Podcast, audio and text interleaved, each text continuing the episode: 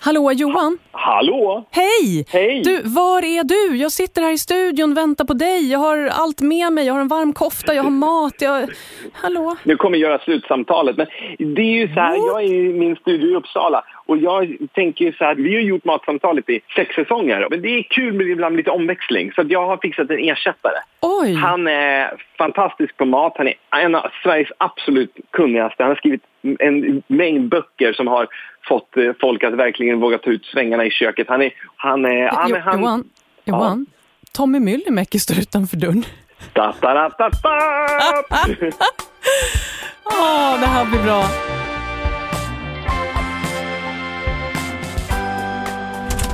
Good morning! Här kommer du. Du luktar typ mat. Kyckling. Vad har du gjort, Tommy? Helgen har jag faktiskt varit domare i Årets kock. Nej, dra mig baklänges. Så du är typ inte hungrig idag? Ja, Men jag är ganska hungrig. Man fick dela tallrikar och det var ju så här jobbigt. Så. Nej, gud vad deppigt. Kan man lägga in någon form av så här protest? Matsamtalet, en podcast från Lantmännen med Sigrid Barny och Tommy Myllymäki. Hej och välkommen till Matsamtalet. Idag ska vi avslöja allt om tävlingsmat. Men först, en bizarr grej. Visste du att när majonnäsen introducerades i Japan runt 1910-talet, då trodde man att det var en hårkräm. Nej, det visste jag faktiskt inte. Och jag, bara, jag, jag får så här bilder av du vet, så här, täta folksamlingar och, och tunnelbanetåg så här, där folk har majonnäs i håret. Och så här, den olfaktoriska miljön. Kommer brylkräm från den idén eller hur, hur funkar det här? Det är en väldigt bra fråga som vi kommer att behöva ta upp i ett senare avsnitt. Men när man väl hade insett att det här var någonting som man kunde äta och som var smaskigt, då blev det värsta flugan. Så nu i Japan kan man alltså hitta särskilda majonnäscaféer där man kan få sådana smaskiga rätter som majonnäsmilkshake och majonnäsfondue. Fantastiskt. Gillar du majonnäs? Jag älskar majonnäs. Jag känner att jag måste åka till Japan. Ja, men Japan de har ju special på allting. Där kan man ju liksom säkert äta vingumstest bara på ett ställe. Någonstans finns väl någon som har specialiserat sig på att ta fram ett enda godis kan jag tänka mig. Och jag vill ha, jag vill ha vingumstest med majonnäsfondue. Jag vill doppa olikfärgade vingummin blint i majonnäs och säga vad det är för är färg, det för färg? och Mm. hur mycket japanskt senapspulver det är i, i majonnäsen. Det finns ju en stor majonnästillverkare i Japan som heter Kewpie. Mm. Eh, De började tillverka majonnäs cirka 1925 och de har alltså ett museum där man dels kan göra fabriksbesök Mm. och man också får reda på så här majonnäshistorien. Det, ja, men du hör ju vilken status det här har. Så där kan man alltså få se en flod av knäckta äggulor och man kan också lära sig skillnaderna mellan världens majonnäser. Så det är tydligen så, alltså i Thailand så är majonnäs inte den här milda, lite mums saltsyrliga Mm. grejen som, som vi är vana vid, utan det är en stark wasabisås.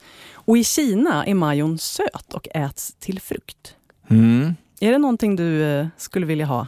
Nej men jag älskar majonnäs egentligen och jag är ju ganska öppen för allting. För alla, alla grejer har ju sin plats på något sätt. I rätt sammanhang, på rätt ställe. Så är det liksom, ta bara våran surströmming, det är ju ingenting med majonnäs att göra. Men på rätt ställe i Norrland där man sitter någonstans utomhus och öppnar en burk och har eh, skogsstjärna till så blir det liksom, eh, kanske en väldigt charmig upplevelse. Men majonnäs, för att komma till det, är ju kanske en av mina det är kanske den viktigaste såsen. När man förstår hur en majonnäs fungerar, då kan man ju både göra bearnaise och hollandaise som är varma i emotionssåsen. Men jag älskar majo och jag tycker det är liksom så här i, I perioder så tycker jag det är kungen av sås, för man kan ha den i princip till allting och den är en som bra bas. Så det här är något som alla kockar och matlagare bör behärska. Så är det och vi hade ju faktiskt det, jag var ju med och tog fram till Årets kock då, eh, de här tävlingsuppgifterna och då la vi in majonnäs. Du ska slå, på en liter olja ska du göra en majonnäs. Det de inte visste då, det var att vi skulle både, det de visste att vi skulle smaka på den, vem som gör den godast. Det ska vara en grundmajonnäs. Men dagen efter sen, om man gick vidare till nästa dag, då skulle man använda sin majonnäs. Hade man gjort en dålig majo, då blev vi dubbelt bestraffade i att man inte fick några höga poäng för att smaken inte var så god. Plus att man sen skulle servera den nästa dag till en kanapé som man skulle göra på hummer. Whoopsie! Mm. Det var ju dessutom just ett litet hållbarhetstänk där, att man inte slänger all den där majonnäsen utan att den ska användas. Precis. Tada!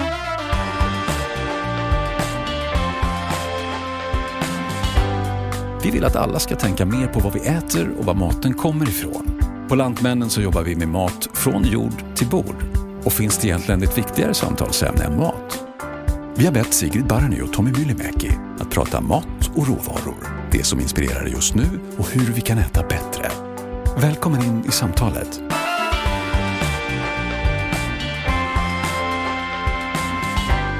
Men om man går tillbaka till majonnäsens rötter så eh, finns det finns olika historier här som, som historikerna inte riktigt så är överens om. Men den variant som jag gillar mest, den fick jag lära mig av Ylva Maria Thomsson.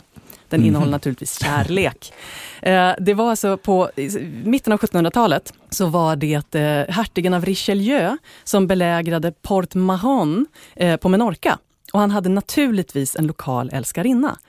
Och hon gjorde en ägg och vinägerbaserad sås som var helt gudomlig. Som jag lovar att hon typ förförde honom med, för det måste man kunna göra med majonnäs. Så majonnäs är alltså mahonesiskans sås. Mm -hmm. Jag älskar den historien. Och den berättades för mig medan jag slickade majonnäs av Ylva Marias finger. Så den tror jag på. Jag älskar majonnäs. Och jag älskar Ylva Maria. Men om vi ska vara lite seriösa här, mm. så kanske vi ska tillbaks till dagens ämne, tävlingsmat. Både du och jag har ju den erfarenheten att tävla i matlagning. Ja, jag har ju tävlat en hel del och eh, du tävlade ju Mästerkocken. Och, eh, alltså en, del, en stor del av mitt liv från typ 2005 när jag var med och såg Stefan Eriksson och Andreas Järhag som tävlade i Årets Kock då. Så hade jag lärt känna dem och så var jag med i deras uppladdning så förstod jag liksom allt arbete som var bakom. Eh, och från den, den stunden sen så har jag varit ganska så här nördig fram till för något år sedan vad gäller just tävlingsmat i olika sammanhang som Årets Kock och Bocuse d'Or och så vidare. Hur är du då, Sveriges Mästerkock? Hur kom du på tanken att söka? Jag kom inte ens på tanken. Nej. Eh, det var min dåvarande sambo som kom på tanken. Mm -hmm. vi kollade första säsongen tillsammans och diskuterade väldigt flitigt eh, så här, var, hur man ser vem det är som har lagat maten eller hur, man, hur det avspeglas identitet i, i maten. Mm. Eh, och det blev väldigt roliga samtal. Och jag var inne på att jag skulle göra någonting med min matlagning och liksom ta det vidare från bara i hemmet. Men jag hade ingen aning om vad jag ville göra. Eh, och han bara, men varför anmäler du inte till det där? Där får mm. du ju vara med likasinnade under en period och nörda in totalt och det finns massa resurser och du kommer tvingas laga mat hela tiden. Så då kommer du kunna ta reda på vad det är du vill. Och jag bara, alltså är du dum i huvudet? Jag är typ den sista människan på jorden som vill vara på TV. jag är ju blyg, jag vill inte. Men eh, efter ett tag så hade liksom tanken sjönk ner mm. och bara, ah, fan, kanske vore kul. Och sen blev det som det blev. Just det. Hepp. Var det roligt då? Det var väldigt roligt. Det var också sjukt jäkla jobbigt. Alltså det var väldigt mycket ångest. Mm. Det var den här bubblan, vi levde väldigt mycket i en bubbla. Jag hade inte så mycket kontakt med omvärlden, man fick inte prata med folk, man kunde inte riktigt så göra sig av med stressen genom att tala om den, utan den, den var hållen liksom, i den här bubblan. Och man hade en enorm kontrollförlust. Eftersom att det är, alltså det är en tv-produktion, det är ett nöjesprogram och meningen är att man ska visa en massa känslor. Just. Hur får man folk att visa känslor? Ja, man utsätter dem för jäkligt mycket press, att de lite grann brister och börjar grina i synk. Mm. Det är alltså när man blir insläpad i ett litet rum, får en stark lampa i nyllet och någon frågar hur känns det, tala i presens. Mm. Det är alltså de här små intervjuerna som man ser i, i reality-tv, eh, när det är liksom ett ansikte som pratar och säger så här, ah, men nu när jag står här, då känner mm. jag så här. Ja, det är synk. Oh. Det är ju speciellt att göra den grejen. Det är det verkligen.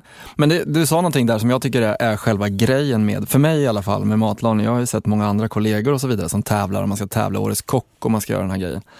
Så jag menar, professionella tävlingar är ju, är ju en del i att kanske nå ut och få möjligheter och så vidare, absolut. Men jag tycker det är väldigt viktigt i att man tycker att tävlingen är någonting som är roligt och som ger liksom lite eh, grädde på moset eller vet, smör på moset. Att det är någonting, mm. en extra krydda i livet. Man får specialisera sig i ett visst ämne, just de råvarorna som man tävlar i och så vidare. Som man får testa och laga en hisklig massa gånger. Och inse att livet är mycket större än den här tävlingen.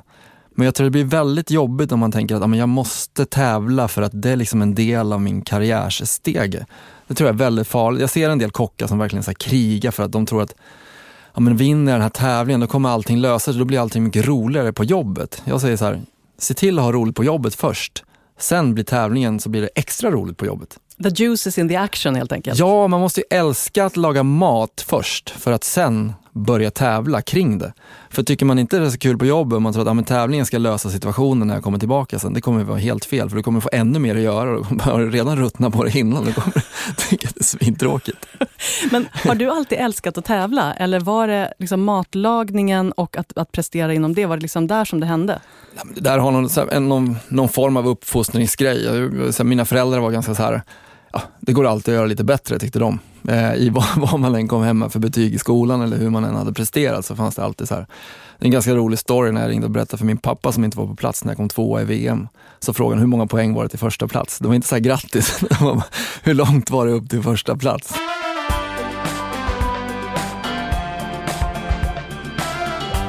Vet du vad min mamma sa när jag ringde hem till henne när jag stod i final i Sveriges Mästerkock?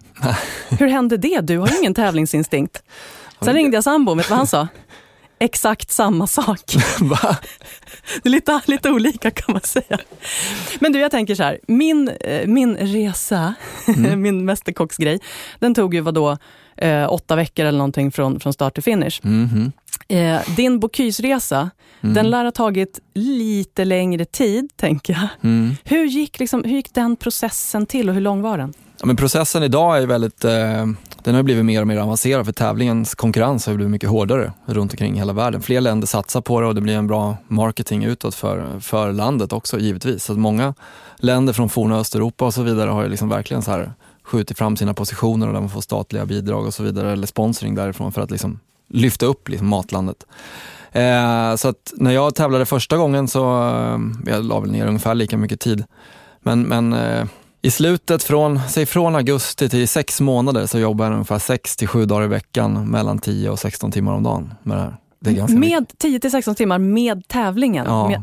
Det är enormt långa processer i vissa grejer och sen när det slår slint i, i, i huvudet och man tappar lite självförtroende och så vidare så blir allting eh, betydligt mycket jobbigare än vad det borde vara. Och det där har vi liksom lärt oss lite grann mer nu med, med tiden i Sverige, att liksom fånga upp i, i, i, tid och där man får in hjälp för den som är kandidat. För förr eller senare så händer det där att man, man vill lite för mycket och man låser in sig i ett hörn för man har liksom liksom en bild framför sig, det här ska jag göra. Och istället för att öppna upp så, så blir man lite låst. Fanns det eh, någon där som kunde coacha dig genom den, det träsket? Första gången hade vi väl inte riktigt den, den grejen, så jag mådde ganska dåligt. Det var, det var en, en, en eh, ganska tuff period. Så jag fick lite personlig coaching och så vidare som hjälpte mig att tänka lite nyktert på hela den här eh, eh frågan egentligen.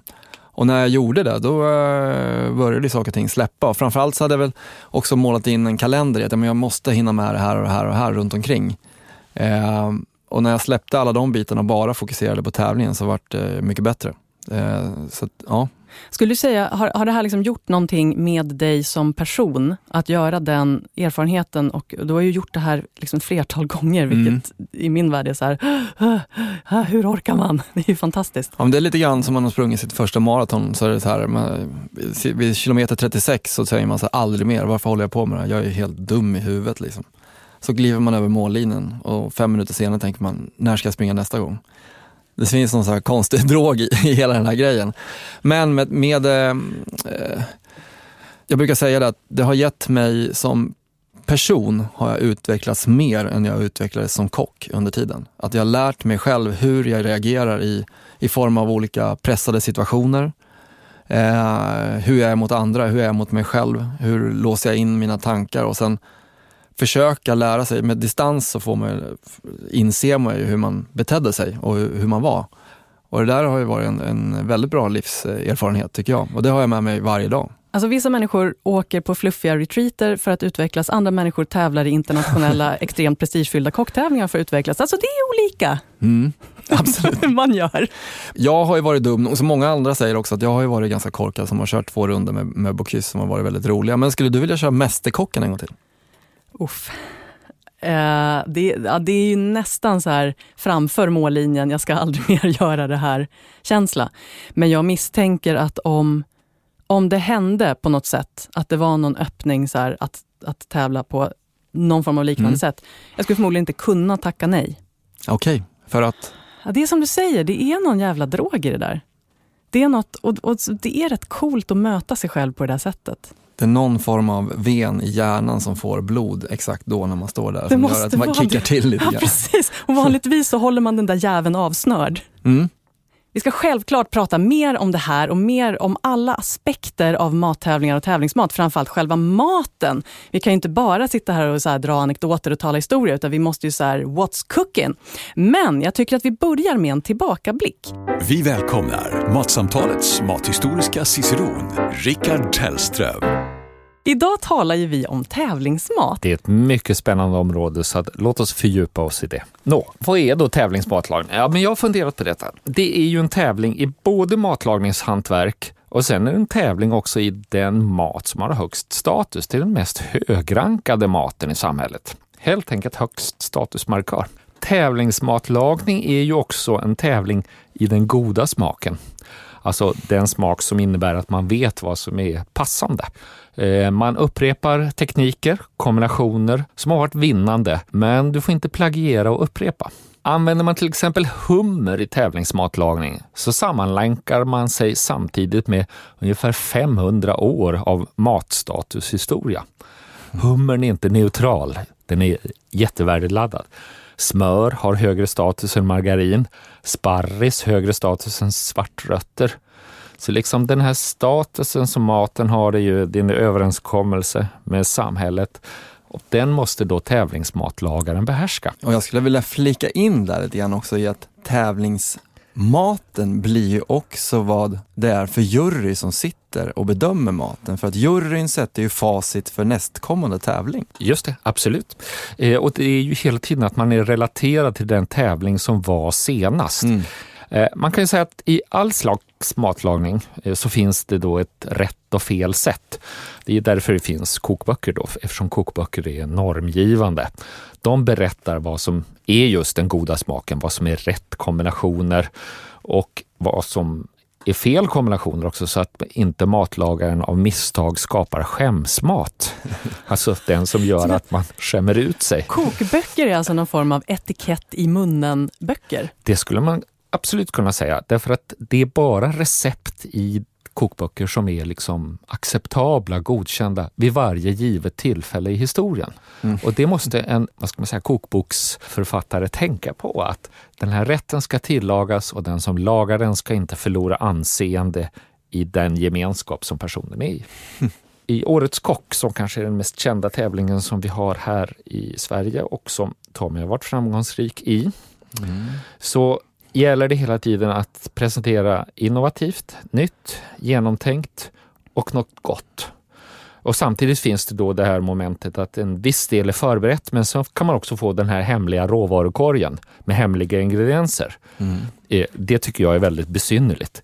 Det är lite grann som en idrottare skulle få en korg med hemliga idrottsprylar och så ser man vilken tävlingsgren man kan göra av de här sakerna. Du är ju simmare, Therese Ashammar. Ja. Nu plötsligt så ska du hoppa ja. stavhopp. Precis. Fast det finns en poäng med det där. Det vi vill, jag är ju med i den här tävlingen och försöker skapa liksom en, en förutsättning som är jämn för alla. Och det är att olika restauranger har ju olika förutsättningar, olika kockar därmed också olika förutsättningar för att ta fram en som tävlar. Och då vill vi inte att det ska vara någon som har fått coachning av en väldigt duktig kock och sen gör bara exakt som den har sagt. Utan vi vill se att det finns en matlagare som kan hantera stundens allvar även under press och att det finns ett matlagnings, gediget matlagningskunnande bakom och inte bara en upptränad produkt. Just och det, detta är då den nya postmoderna kocken som ska Aha. behärska den här innovationen. Medan hade vi haft Året kock-tävlingen, låt oss säga i början på 1900-talet, så hade nog tävlingen då rört just att kunna göra den perfekta sjötungan walewska. Mm. Och så har man legat och tränat på en walewska i ett halvår och så gör man den och så bedöms man för skickligheten i att göra en walewska.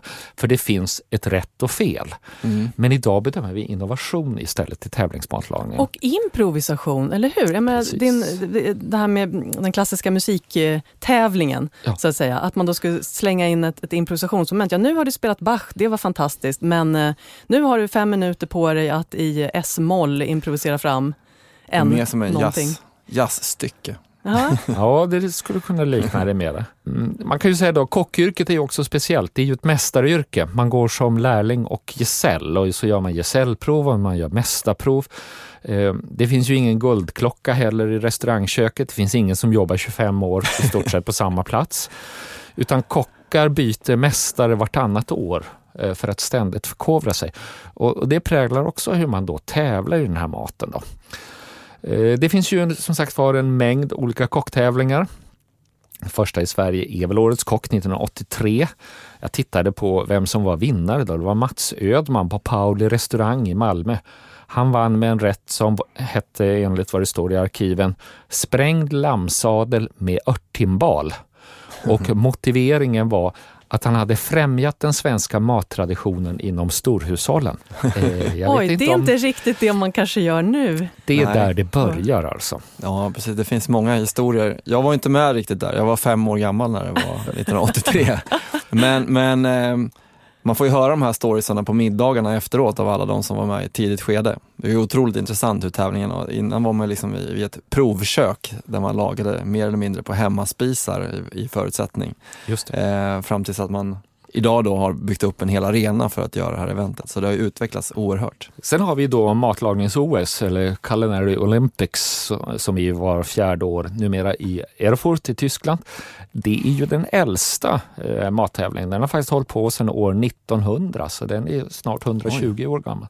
Och det där eh, kan man säga är ganska symptomatiskt att den kom till runt 1900, för det är idémässigt samtidigt med världsutställningarna där länder tävlade mot varandra i livsmedelskvalitet.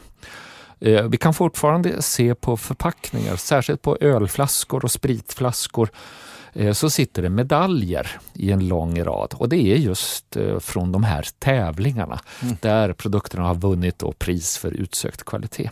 Sen finns det ju då det här med tävlingsmatlagning kan man säga då, som är intressant. Det är ju, nu har vi pratat om vad man tävlar i. Nu ska vi prata vad man inte tävlar i. Om vi tar till exempel Årets kock då. Eh, Man kan inte vinna där om man lagar en asiatisk maträtt. Man kan inte vinna om man lagar mexikanskt eller peruanskt eh, eller någonting, utan man måste ligga inom det klassiskt svenska smakackordet.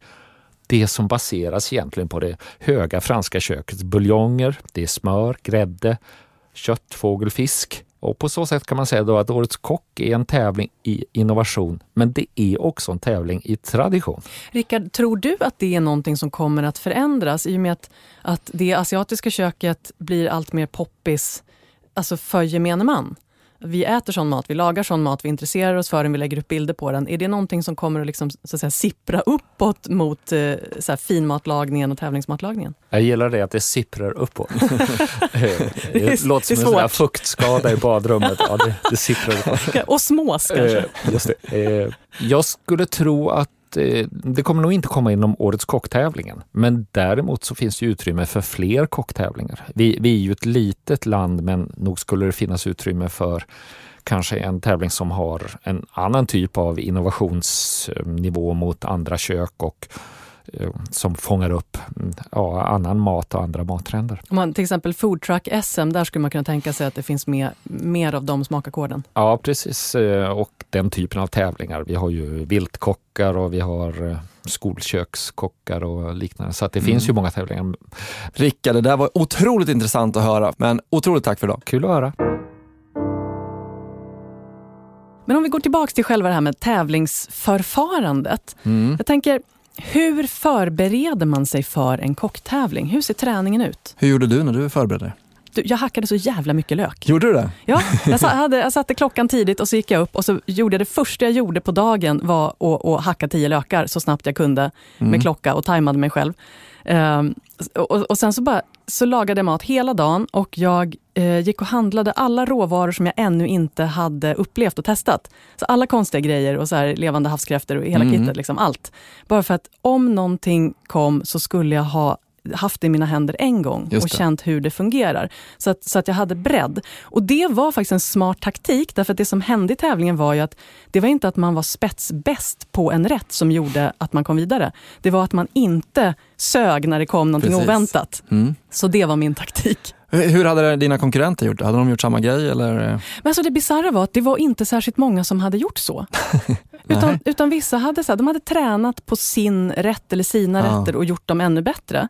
Och sen kanske de hade så här, läst mycket och ja, men vissa hade väl kanske gjort lite praktiskt. Men de hade inte lagt sig i träningsläger och de Nej. hade inte gjort den här, vad kan jag inte som jag behöver kunna? Ja. Det fascinerade mig lite. Ja, faktiskt. Det känns som att de kanske var nöjda med att bara ha kommit dit och inte var så intresserade av att vinna tävlingen medan du hade en tävlingsjävel i dig som bara ville vinna tävlingen. Ja, men vilket är helt sjukt i och med att jag då uppenbarligen inte har någon tävlingsinstinkt. Men någonting fanns.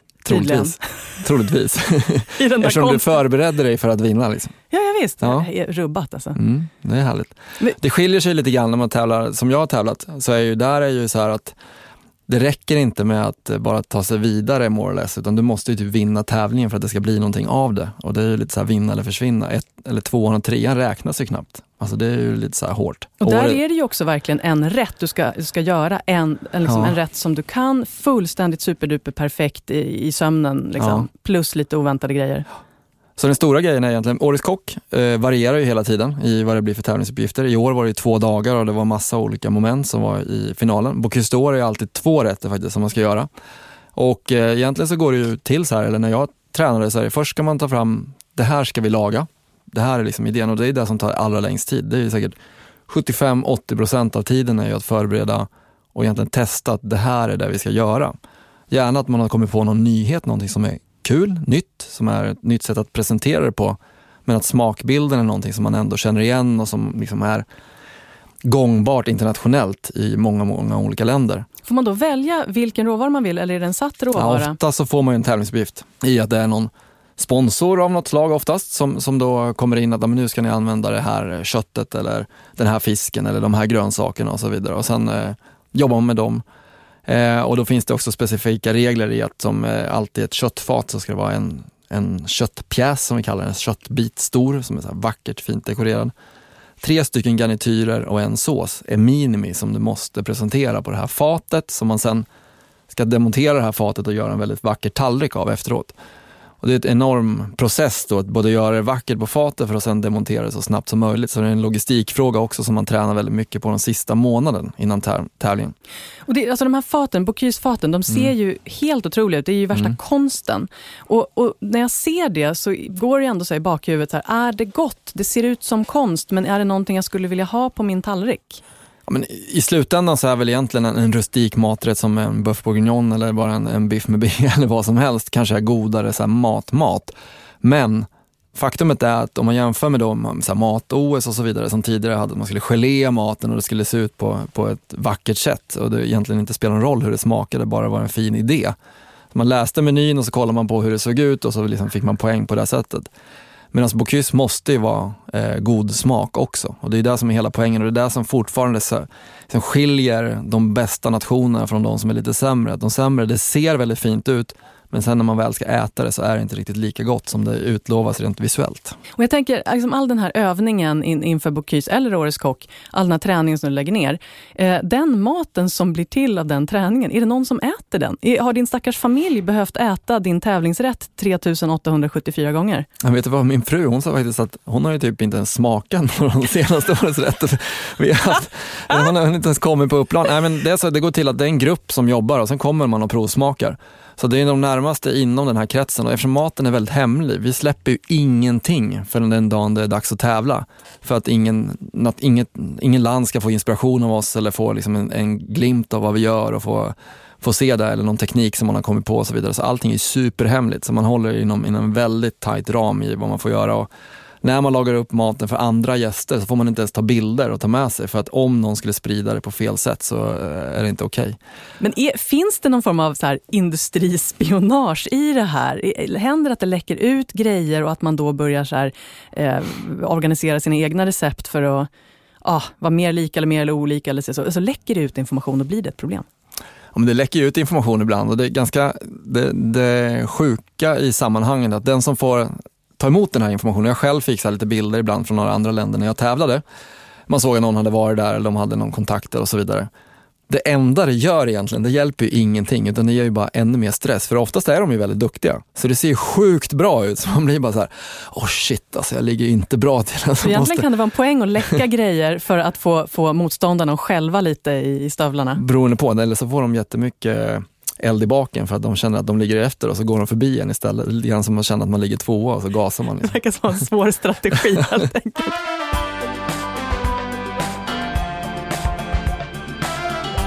Men om du fick välja, om du fick välja en rätt som är så här, det här är typ det godaste jag vet och det är kanske inte så en passande tävlingsrätt. Men om du bara fick så leka med den fantasitanken att det gick att göra den som en perfekt tävlingsrätt. Vad skulle du då välja för att smaken är fantastisk? Men det kan vara någon gryta eller någonting annat sånt som är lite för rustikt att servera, som är lite svårare. Liksom, säg en så här Schweinhaxe som jag kan tycka är supergod, du vet en knäckig så här, fläsklägg, ugnsstekt ja. liksom, med surkål och hela den grejen. Det går ju kanske liksom inte riktigt att göra, men idén kan man ha och sen försöka göra den så raffinerad och fin som möjligt. Yeah. När du tävlar i finalen, då, då lagar man typ tre rätter eller någonting? Man lagar, ja, ja, man lagar tre rätter och det gör man på det som råkar finnas i skafferiet. Hur gick tankarna då? Skulle du göra någonting som, var, som du hade gjort förut eller att du skulle testa någonting nytt?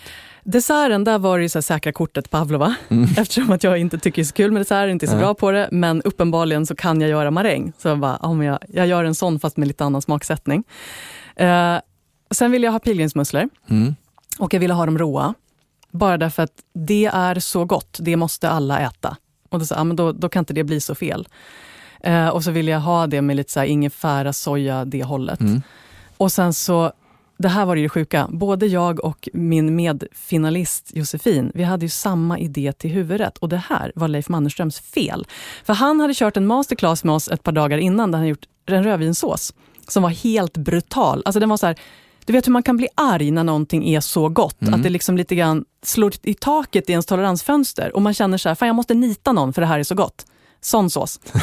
och så, så, så, sa han så här, ja för den här skulle ju passa till det här och det här. Ja, en bit hälleflundra skulle man kunna ha den här såsen på också. Och där sa det så här, pling i både mitt och Josefins huvud utan att vi visste att det gjorde det i varandras. Mm. Så att vi båda valde att göra hälleflundra med rödvinssås, bara lite olika tillbehör. Så, men faktumet är att det är ganska roligt för att juryn är ju i högsta grad den som påverkar i hur en tävling ser ut. För att om en jury gillar väldigt mycket i form av klassisk matlagning, då kommer ju de bedöma det så att vinnaren kommer bli att det är väldigt klassisk mat. Och, hur, gillar man modern mat då kommer det bli det och det är det som blir facit till nästa års tävling. Hur, hur, vet, man, eh, vet man från början vilka det är som sitter i juryn så att man lite grann vet vad man har att spela mot? Nej, vi vet ju att det är presidenten för varje nation om man säger i Bocuse d'Or vet man att det är det. Och i, i Årets kock som tur är så är, är ju juryn väldigt bred så jag skulle säga att ändå, det är fortfarande en fransk koppling men det är väldigt bred i att det är många olika smaker och det tycker jag är väldigt bra för då kan man inte tänka sig att det blir bara den här typen av mat utan man lagar sin grej. Men du, jag tänker på att ett bedömningsmoment i Årets kock det är ju det här hur, alltså hur städat man har i köket, hur man organiserar arbetet, hur man kommunicerar med assistenten, råvarusvinnet, hela den biten. Alltså så här, eh, alltså matlagningsmetodiken. Mm. Det här med ett rörigt kök ger sämre mat. Är det så? I sådana fall varför? Det behöver inte vara så. Det är ju faktiskt sant. Alltså det finns väl röriga kök som kan leverera, men jag tror att både för hygienen i form av att man lagar ju ändå mat som, och det ska vara hygieniskt runt omkring. Man vill inte att folk ska bli sjuka när man går på restaurang är ju en, en viktig del, att man håller snyggt och rent. Sen blir det också mycket enklare att genomföra, så logistiken blir mycket smidigare om man har ett, en, en bra gång när man arbetar och att man har så lite grejer framme som möjligt. Och det tyder också ändå på en eh, viss professionalitet i själva, när man gör själva utförandet.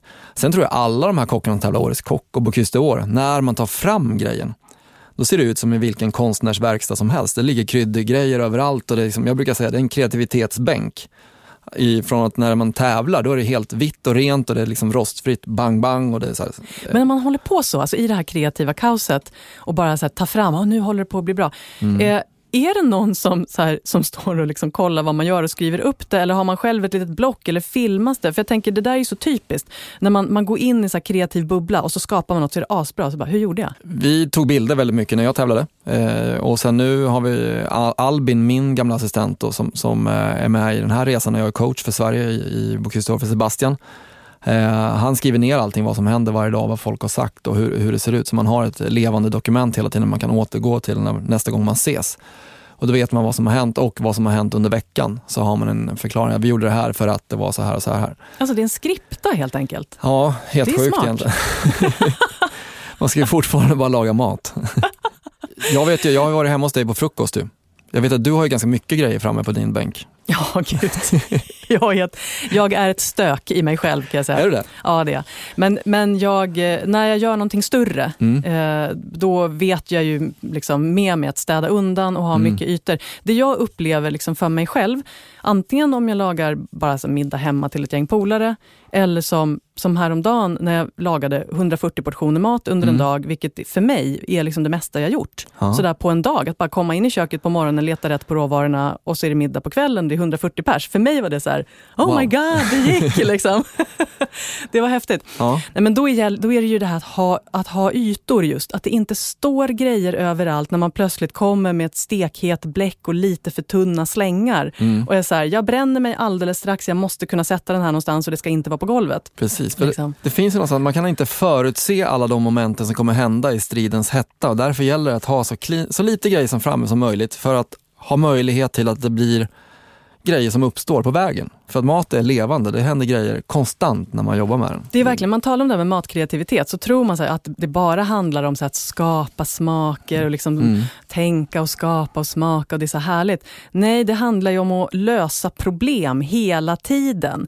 Och, och det här så här, ja men man gör exakt så här med en köttbit och blir en så här, nej, därför att varenda köttbit är ju en individ. Så att du Ja. kommer behöva lösa problem vad du än gör i köket. Ja, men så är det. Jag hade ju, man pratar just om man tar fram en sån smakrätt. Vi hade ju en, en smakbild om man säger för tävlingsrätterna. Så hade vi ju, jag, jag tävlade med pärlhöna andra gången.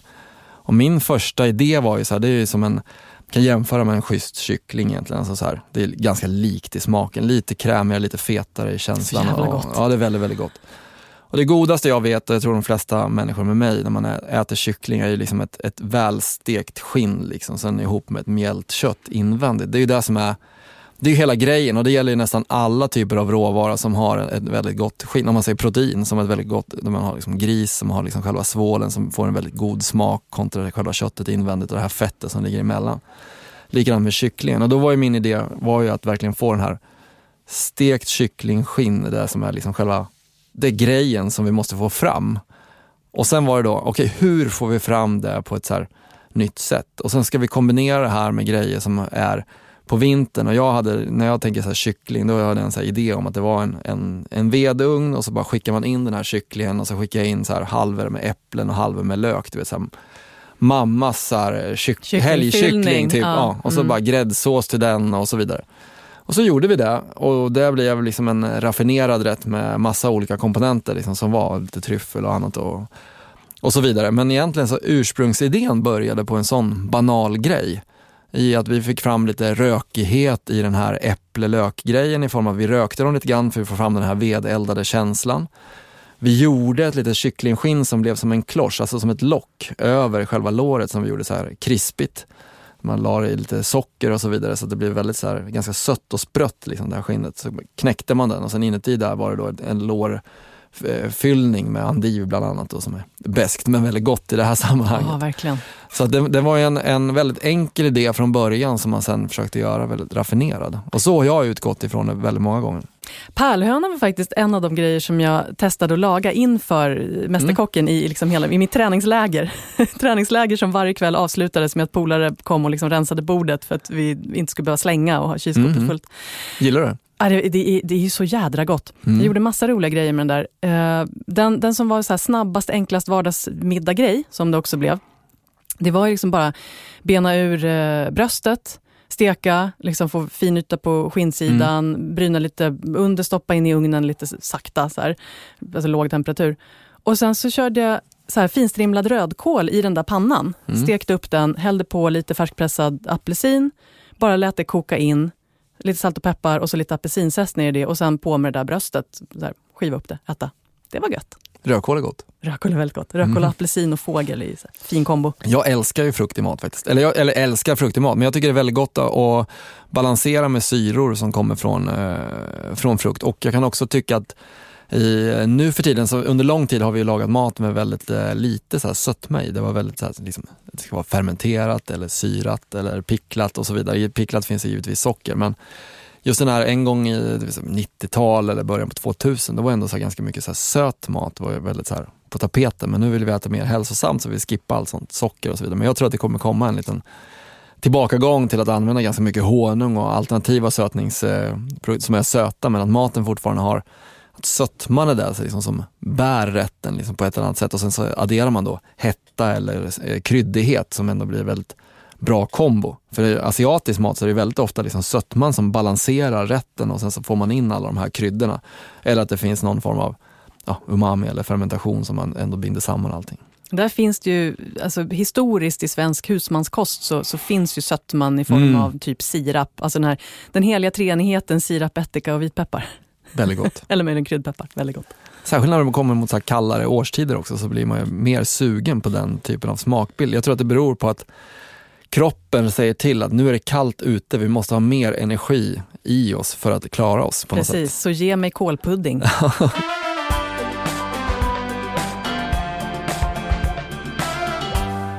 Men du, nu har vi ju pratat om massor om så här förberedelserna inför en, en stor kocktävling. Men när man väl står där på dagen, när det Mm. väl är liksom, nu brinner det i pannan, så att Ja. säga. Hur ser en sån dag ut? Ja men oftast, jag eh, hade ju eh, under min aktiva karriär kan man säga, lagt kniven på hyllan. Nej, men när, man, när jag tävlade de gångerna jag var med så hade jag lite sån eh, flyt fram till min sista tävling i att jag kände, framförallt när jag tog EM-guld, det kommer jag ihåg, det var en, en väldigt stark känsla i att när jag stod där i köket på morgonen en vecka innan så hade jag skurit mig ganska grovt när jag öppnade ostron, så jag hade fem stygn i ena fingret. Jag minns den bilden. Gud Ja. vad läbbigt det var. Eh, men ändå, när jag stod där på morgonen så hade jag stått då i mitt provkök i, i Årsta och sett tävlingen dagen innan och vi hade förberett oss och gjort allting i ordning. Så kände jag så här, jag hade gjort sista intervjun med tv och, så.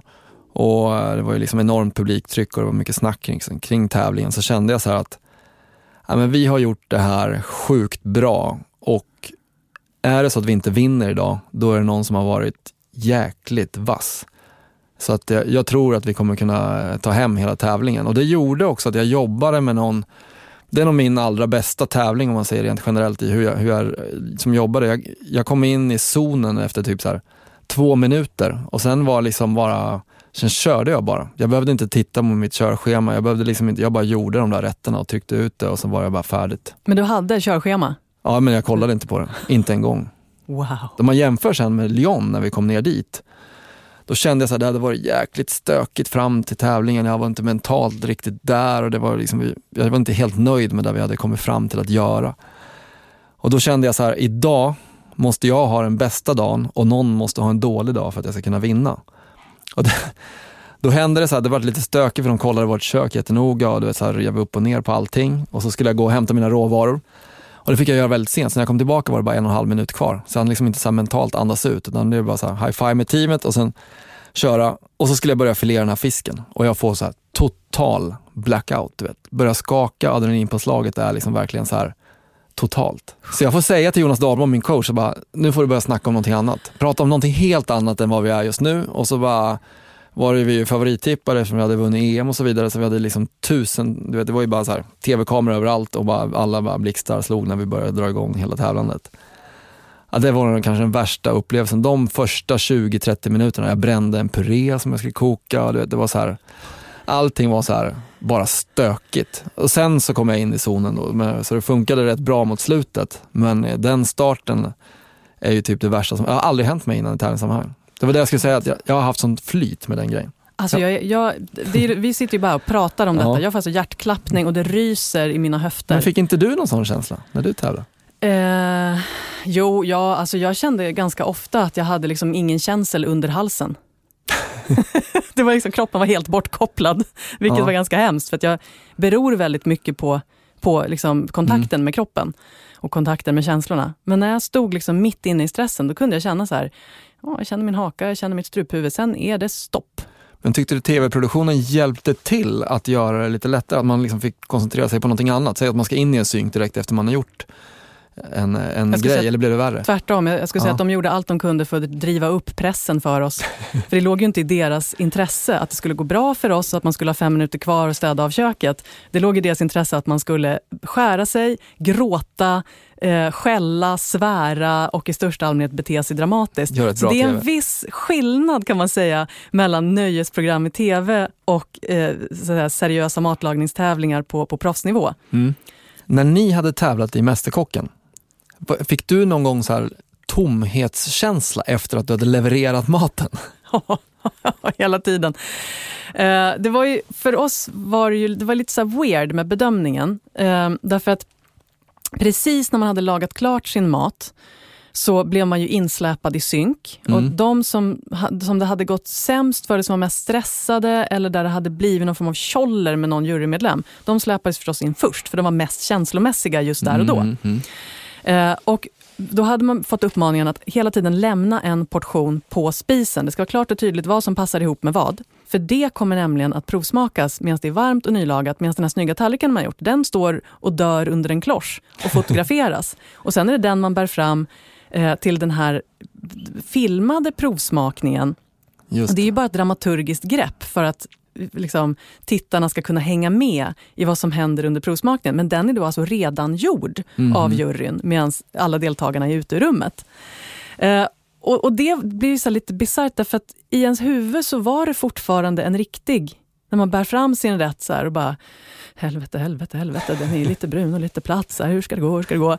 Så här, som att det spelade roll, för det spelar inte roll där och då. Nej, men du trodde det ändå? Utan, men än, trots att man visste det, så, så var det som att jag ändå, att nervositeten steg ändå, trots att jag vet att beslutet är taget. Det var bisarrt. Det var verkligen udda. Men, men det var de här, kanske i synnerhet de gånger när eh, juryn sitter vid ett bord och man kommer att lämna rätten, så får man inte se deras reaktioner. Då kunde det också, då kunde det bli den här tomheten att nu har jag lämnat min tallrik. Det finns inget mer jag kan göra. Nej. Och det blev, den tomheten är väldigt skön, den här fait accompli. Inget, Just. det finns ingen kamp längre. Nej. Alltid, det är bara... Man, I lay me down. Liksom.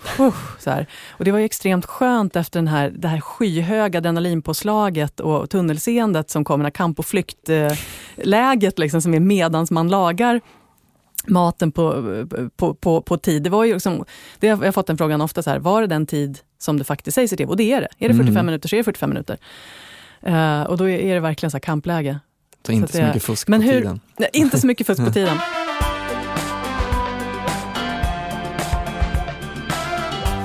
Tommy, nu har det blivit dags för mig att servera dig pavlova.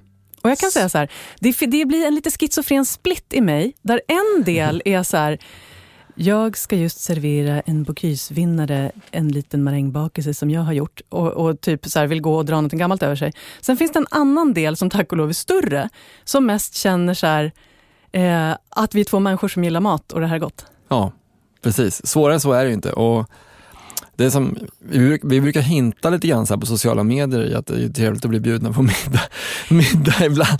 Att, Den måste du ha upplevt mycket, att folk slutar bjuda på middag för de blir stressade. ja, men en del kan jag känna, nu är det några vänner som man har lärt känna liksom, som inte, och jag är världens mest tacksamma, det finns inget härligare än att komma till någon som har lagat en middag. Och jag brukar säga det, ju enklare och desto mer nära där de själva gillar att göra, desto bättre brukar det bli. Så, det så, Eller hur? så lite prestationskrav som möjligt. Laga bara där man själv skulle göra en vanlig middag lördagkväll liksom, när man kommer och det kommer vara toppen. Det är, det är faktiskt helt underbart att få en så enkel potatissoppa, att få stuvade makaroner, att få fiskpinnar. Alltså, I love it. Magiskt. Eller varför inte en pavlova av Sigrid Baran. Varsågod. Tack. Mm. Det här är smarrigt. Mm. Hur är passionsfrukten gjord? Eller passionsfruktskörden här då? Mm, det är, då är det så här, mitt eget recept, det är lite krångligt och det är lite vattenbad och lite och så. Det tar lite tid. Och Okej. jag hade lite bråttom för jag hade nämligen gäster igår så jag hann inte göra körden förrän i morse. Mm. Och då använde jag faktiskt Thea Malmegårds metod Okej. som finns på köket.se. Eh, med ett, ett recept som är till någon nyårsbakelse med passionskörd och hallon och grejer. Då är det alltså att man lägger ett ägg, lite passionsfruktspuré, lite socker i en, en eh, kastrull. Och eh, vispar, eh, värmer det till 85 grader eller tills det precis börjar liksom komma bubblor och det har tjocknat. Och sen mixar man i en hyfsat stor mängd smör och kyler det direkt. Och så mixar det med stavmixer. Och det gör att det blir, en, det blir en väldigt bra konsistens. Den blir inte rinnig, Nej, utan den håller sig stabil. Den som jag själv gör, som tar lite längre tid, den har mindre smör i sig, så den blir ännu syrligare, ännu spetsigare, vilket just jag tycker är nice till maräng och grädde. Men den här är fantastisk, dels om man vill ha vackra grejer, om man vill klicka ut curd och som ska ligga snyggt så är det här receptet fantastiskt. Och har man bråttom så är det också helt fantastiskt, för det är fortfarande väldigt, väldigt gott och det är hög syra, eller hur? Mm, den är supersmarrig. Och jag gillar just den här grejen, jag brukar faktiskt göra så att man bara kokar och mixar i smör. Och sen kan man ju välja, det är egentligen smöret när det blir kallt som gör att man bestämmer tjockleken. Så ju mindre smör desto tunnare kommer den ju bli. Så man kan ju välja där i att göra den lite, lite lösare och då lite syrligare. Precis, och där har jag, det finns ju ett, ett, hack som eh, vissa kommer tycka att det här är fusk och fult och dåligt, andra kommer tycka att det är smidigt. och det är ju att använda syltsocker. Ja. Så att man också får lite pektiner där så blir den också lite mer stadga. Just det. Jag personligen har jag ingenting emot pektin, det finns i äppelskal, man dör inte av det. Nej, men det är inget problem. Men du som har gjort Pavlova nu, du måste ju kunna storyn kring hur den här kom sig. Jag vet, det har någonting med en balettdansös att göra, eller ballerina. Det har det, nämligen den stora Anna Pavlova. Och hon gjorde en turné, en bejublad turné eh, i, på Nya Zeeland och i Australien. Det här är någonstans i början av 1900-talet i princip. Ehm, och då var det någon smidig konditor som hittade på den här desserten, det här bakverket, som en hyllning till henne.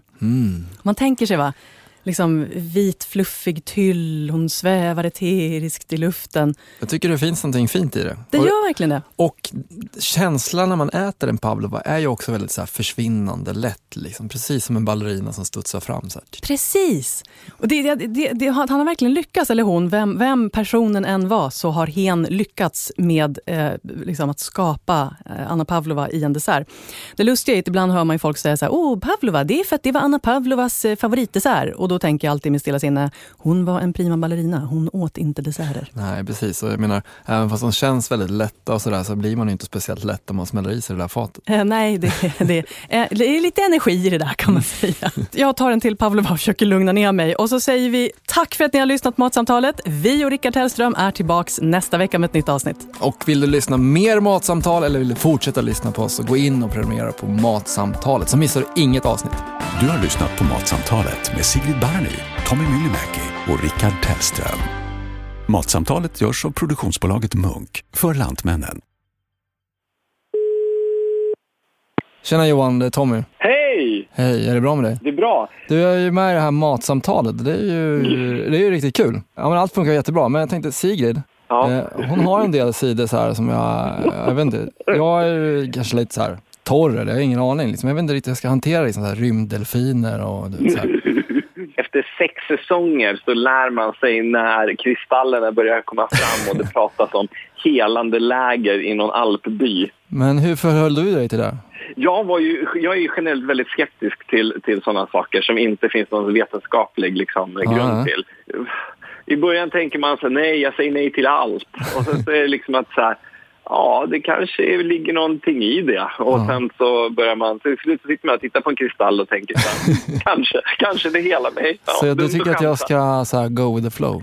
Kanske, kanske. Och, men håll, en, håll det lite, låt det stanna i studion, så brukar jag säga. Det som, man kan ha en tacksam distans till det där. På något. Ja. Eh, Johan, skönt. Det känns ju, ja, det var riktigt bra. Jag var lite tveksam efter, efter första inspelningsdagen här, men eh, grymt skönt att snacka med dig och tack för tipsen. Lycka till framöver. Ja, detsamma, detsamma. Kör hårt nu så eh, ska vi, ska vi fortsätta lyssna med spänning. Ja.